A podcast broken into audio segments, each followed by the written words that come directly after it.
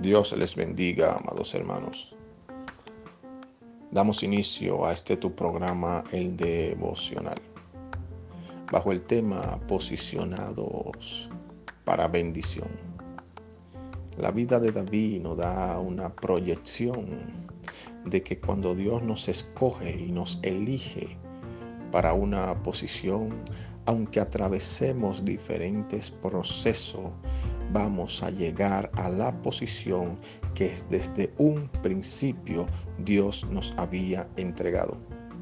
Cuando el profeta Samuel derramó el cuerno de aceite sobre la cabeza de David en medio de sus hermanos, en ese mismo instante David era el rey de Israel.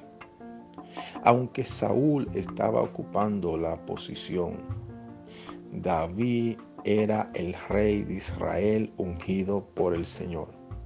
Esto no quiere decir que David fue posicionado en el mundo natural de una vez como rey, pero en el mundo espiritual obedecía a la voz de David porque él tenía la unción y fue puesto en el mundo espiritual como rey de Israel. ¿Qué trato de decir, amado hermano?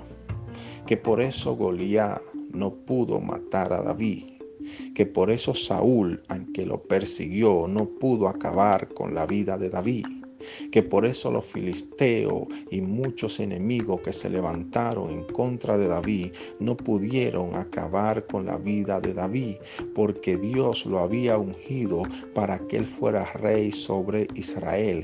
Y hasta que él no llegara a la posición que Dios le había entregado, nada de lo que él pudiera atravesar en medio de este lapso de tiempo podría acabar con su vida ni detener el propósito que Dios había destinado para la vida de David. Y esto lo aplicamos a nuestras vidas. Dios a cada uno de los que escuchan mi voz en esta hora le ha dado promesas promesas de que mi casa y yo serviremos al Señor, pero aún tú no has visto que tu casa y tú están sirviendo. Quizá tú solamente estás sirviendo, pero tus hijos no. Quizá tu esposo no, pero eso no quiere decir que esta crisis que estamos atravesando va a impedir que la palabra de Dios se cumpla en tu vida. Quizá Dios te ha entregado un negocio y en estos tiempos estás viendo que estás peor financieramente, pero eso no quiere decir que el negocio no va a venir a cumplimiento, porque lo que Dios ha dicho de cada uno de sus hijos, cada palabra no caerá a tierra, sino que vendrá a cumplimiento. Entonces, amado hermano, estos son tiempos de perseverar en la oración, en la fe y creerle a Dios que vamos a llegar a la posición, al lugar, al destino, al propósito que Él ha destinado para nuestras vidas. Dios te bendiga.